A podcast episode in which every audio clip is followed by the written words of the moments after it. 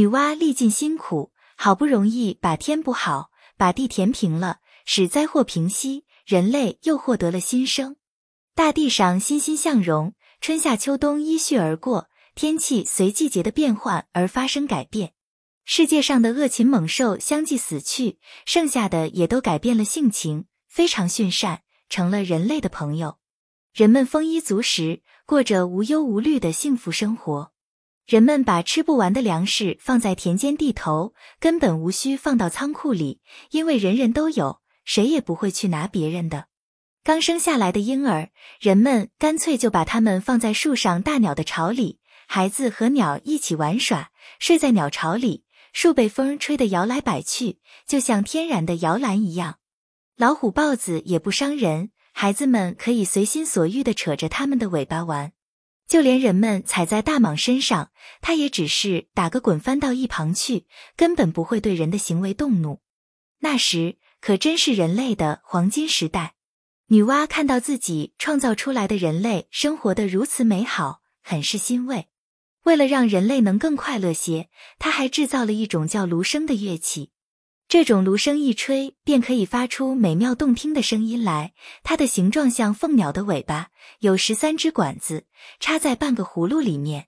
女娲把芦笙送给孩子们，孩子们一吹起它，便会禁不住跟着音乐的节奏手舞足蹈起来。有了芦笙，人类的生活变得更加快乐了。女娲制造的芦笙。时至今日，还有人在吹奏着。在我国西南许多少数民族，这种芦笙与青年男女们的纯真爱情有着非常密切的关系。每年的春天，当桃花盛开的时候，在月光明媚、天朗无云的夜晚，人们便来到平坦的地面上，年轻的姑娘、小伙子们穿着节日的盛装，吹起悠扬的芦笙，围成圈子，唱歌跳舞。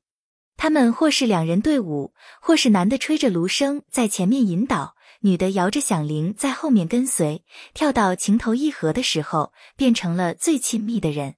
女娲看到人类安居乐业了，忽然感觉到了劳累，需要休息休息了。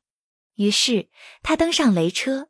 架起飞龙，让白痴在前面开路，让腾龙在后面跟随。黄雀簇拥着他的车子，天地神灵前呼后拥的围在他车子周围，护送着他上天去了。女娲这时十分欣慰，她回想着自己所做过的一切，用黄泥创造了人类，给大地带来了生机，使自己不再孤独寂寞，历尽千辛万苦补天填地，杀黑龙，收洪水。在回忆中，他乘龙驾云，不知不觉间已升到了九重天顶，进了天门，来到天庭，向天帝把自己所做的工作报告了一遍。从此以后，女娲便在天庭住下了。她像位隐士一样悄悄的生活着，她从不居功自傲，更不炫耀自己的功绩。